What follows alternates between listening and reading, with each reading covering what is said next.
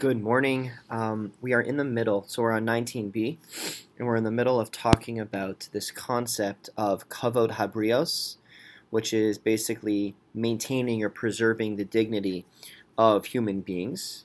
And we spoke about whether kavod habriyot, maintaining this dignity, trumps a biblical law, and does it trump a rabbinic law. And what we seem to say is that it does trump a rabbinic law, but it does not trump a biblical law. So now we're at Toshma, the Tufshin, about halfway down 19b, Yotet Amabet, and we will begin. What we're trying to do here is we're going to bring a proof that it would even seem to trump biblical law, and then we'll give the response. Toshma, so come in here. Damar Rabbi Elazar bar Tzadok would say, Midalgin Hayinu Algabe Arono Shelmesim. We used to jump over the coffins of the deceased, Likras Malchaiakum, in order to greet the kings of Israel. Lo Likras Malchaiakum, and this was not just true to greet the kings of Israel. Amru, did they say, afilu Likras Malchiakum? Rather, it was even to greet non-Jewish kings.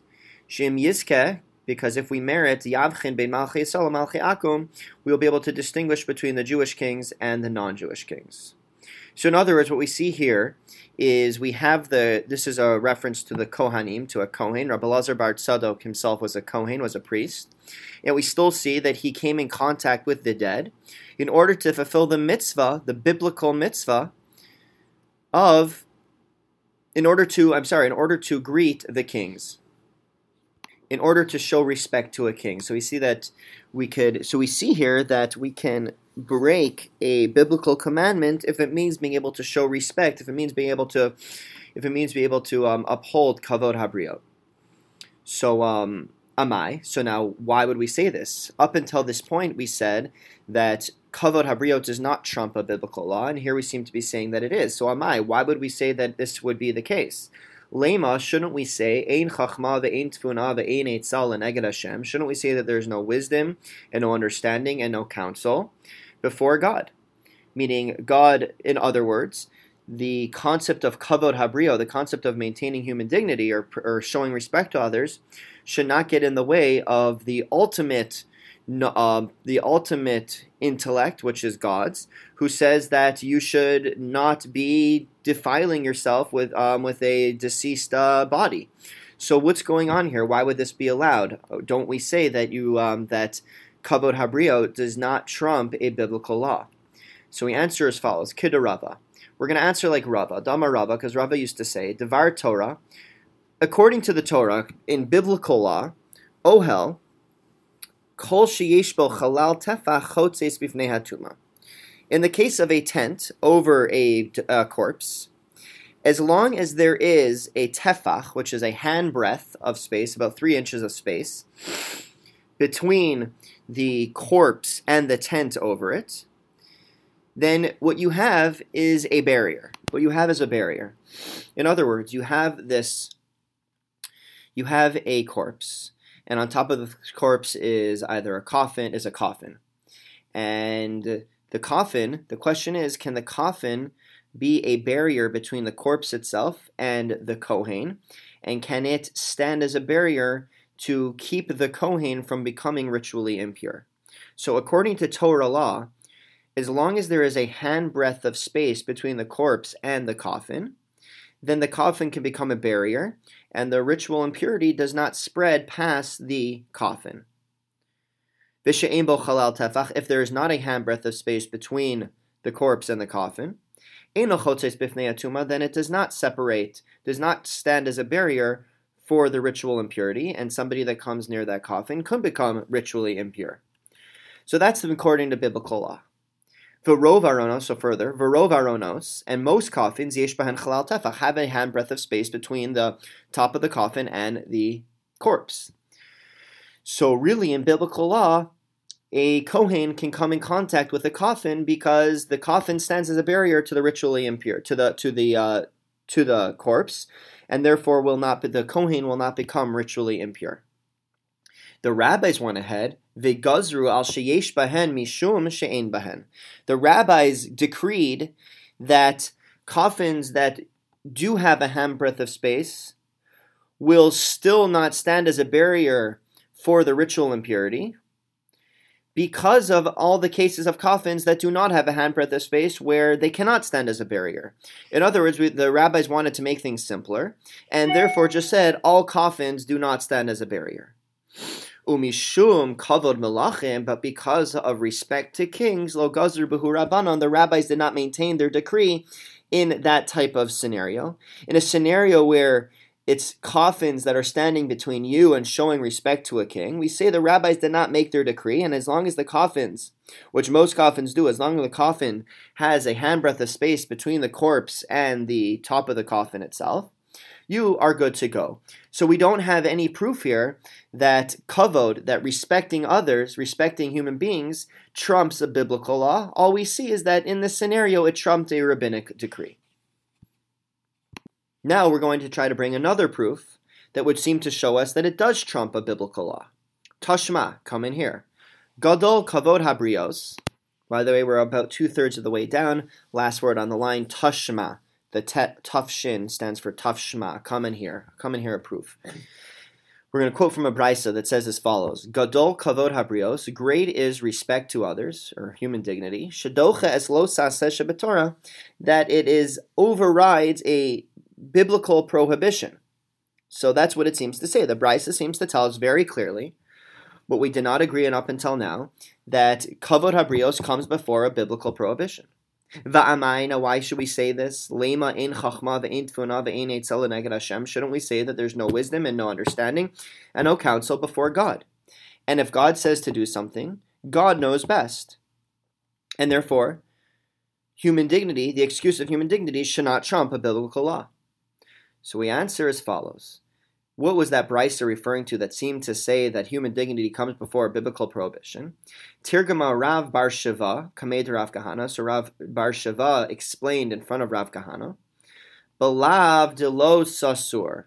When we talk about how human dignity trumps a biblical law, we're referring to a specific biblical law, which is Lo sasur, you shall not deviate from, which is the biblical law that teaches us that we must listen to the words of the rabbis. That if the rabbis make a decree, we must listen to them. So what we're saying is that the human dignity trumps that law. In other words, it just trumps rabbinic law. It doesn't trump biblical law. It just trumps the one law in the Bible that says that we have to listen to our rabbi's decrees. And it's telling us that human dignity comes before a rabbi's decrees, rabbinic law. Okay. Now we're going to go a little bit further. So they laughed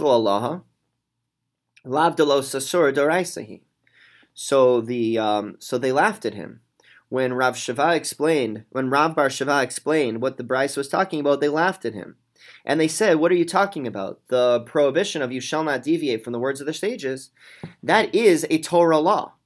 And if that is a Torah law, then why should it be any different than any other Torah law? Why should human dignity trump this rule in Torah law, in biblical law, versus any other rule in biblical law? What you're saying doesn't make any sense." Amar Rav Kahana. Rav Kahana said, Rav Kahana told those that laughed at him, Gavra Rabba Amar Milsa, Lo sachichu aleha. He explained that a great man has spoken. Do not laugh at him. What you did was inappropriate. But what is the answer? Komili dirabanan asmechinhu alav de lo sasur, umishum kvodo sharu abanan. All rabbinic law, all words of the rabbis, they based it, all of the rabbinic law is based on the prohibition of lo sasur, you shall not deviate from. And what we're saying here is that the sages allowed it. The sages allowed, or the sages allowed you to break rabbinic law for reasons of human dignity. That's basically what's going on here. So what Rav bar Shiva was saying is not that you can break biblical law. It's just that in scenarios where there is a concern for human dignity, there the rabbi said you can break their law, even though generally their law is based on biblical law, the biblical verse of you shall not deviate. Okay, so what we still see is that human dignity trumps rabbinic law, but not biblical law. Now we're going to try to bring another proof to show us that it actually does trump biblical law. Toshma, come in here. V'hisalamta mehem. So this is a law. This is a law with regard to returning a lost object. And what it says is you shall not see the ox of your brother or his sheep go astray and ignore them. Return them to your brother. And we're going on. We're focusing now on the words v'hisalamta mehem. The words and v'hisalamta mehem and you shall not ignore them seems to be extra. It doesn't seem to be necessary because all it needed to say is you shall not see the ox of your brother or his sheep without returning them. You don't need the extra words v'hisalamta mehem and ignore them. So why do we have the extra word v'hisalamta mehem and ignore them? It's coming to teach you that there are times where you actually could ignore the lost object. You could disregard the lost objects, and then there are times where you cannot. Haketza, what is the case? Im haya kohen, if the person is a kohen, is a priest. V'hi bebeis hakvaros, and the lost object is in a cemetery. A kohen is biblically not allowed to go into a cemetery. O haya zaken, or the person is old. Ve'ein olafi kvodo, and it's not within their dignity to go and return the lost object. O shahaya samalachto meruba mishel chaveiro, or if the person that sees the lost object has more work to do than another person, so he'd rather that the other person returns the lost object so he does not have to stop in the middle of his work. Lekach nemar, so in all those cases, it says v'hisalamta, and disregard them and ignore them. Meaning in those cases, it's all right. It's permitted to not return the lost object and just ignore it. Amai. Now why should that be? Why should that be? We're specifically focusing now on the elder who it's beneath his dignity to return this lost object. And we're asking, why is it all right to ignore it? Why don't we say, Amai, Lema, Ain chachma, ve'Ain tefunah, ve'Ain eitzal leNeged Hashem. Right, so why should the elder not have to return it? Shouldn't we say, right, obviously what we see here is that because it's beneath his respect, beneath his dignity to return it, we allow him to not to return it, even though there's a biblical obligation to return it. That's seemingly what the word v'hisalamta, and you shall ignore it, is teaching us. Now, if it's the case that human dignity does not trump a biblical law, then shouldn't we say here, Amai? Why? Lema, Ain chachma, ve'Ain tefunah, ve'Ain eitzal leNeged Hashem. Shouldn't we say that there's no wisdom and no understanding and no counsel before God? Why would we allow human dignity? Why would we allow human dignity to trump the biblical obligation to return the lost object?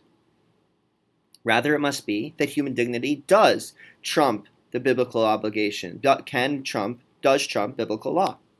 So we answer, Shiny Hassam. No, that's different. Because there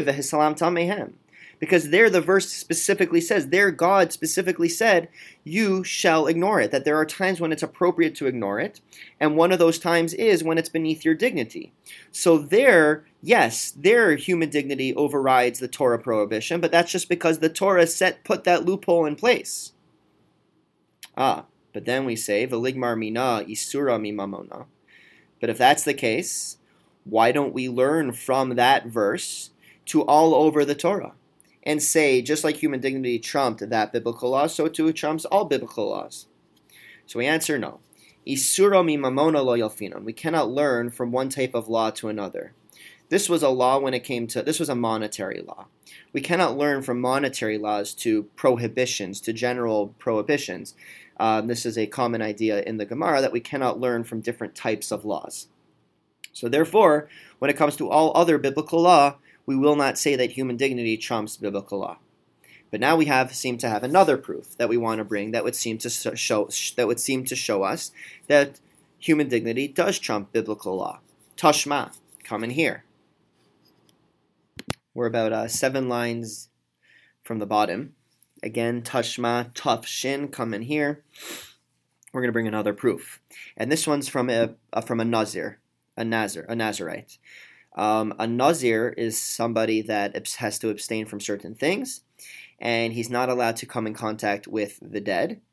And the verse says he's not allowed to come in contact with the dead. And then another verse tells us, the next verse tells us he cannot become impure from his father or his mother or his brother or his sister. So the question is, if the first verse says that he's not allowed to come in contact with any dead body, why do we need to specify these extra relatives? So that's what the Gemara is going to tell us right now. That's what this Brysa is going to tell us. Vila achoso, and to his sister he cannot become impure. Ma tamalomar. What is this teaching us? This is teaching us as follows, that somebody who is going to slaughter his Pesach sacrificial offering, the lamulas beno, or to circumcise his son, v'shama shemes lo mes, and then as he is going to fulfill those mitzvot, he hears that a relative of his died. Yachol yachzar v'yitameh. So you may have thought that he should return and become ritually impure by dealing with the dead body. Therefore, amret lo yitameh. Therefore, the verse tells us, you shall not become impure. The death of a relative does not override, dealing with the death of a relative does not override the involvement in a significant mitzvah, the likes of the Pesach offering or circumcising one's son. Now, you may have thought that just as a Nazir is not allowed to become impure for his relatives, so too he cannot become impure to take care of a mace mitzvah. This is a corpse that is a mitzvah, which is a reference to a corpse just lying somewhere with no one to attend to it. Tamalomar, therefore the verse tells us, Vila achoso. Therefore the verse says, and his sister. It's to his sister that he cannot become impure, as long as obviously someone else can attend her burial. Now we're going on to the next page. We'll just read the next page. But he could become impure for a dead body. Amai. Now why would we say this? Meaning that it seems to be that the human dignity, or the dignity of the dead body, is trumping the biblical law of a Nazir not to become ritually impure. Amai, now why would we say this? Lema Ain chachma, ve'Ain tefunah, ve'Ain eitzal leNeged Hashem. Shouldn't we say there's no wisdom and no understanding and no counsel before God, and that human dignity should not trump a biblical law? So we will stop here for today, and we will continue this on Friday morning. Have a wonderful day. We'll just quickly review what we did. So basically we brought several proofs that we thought proved to us that human dignity trumps a biblical law, but basically all of the answers told us that it only trumps a rabbinic law. And that's where we are up to now, and we're going to continue with this discussion on Friday. Have a wonderful day.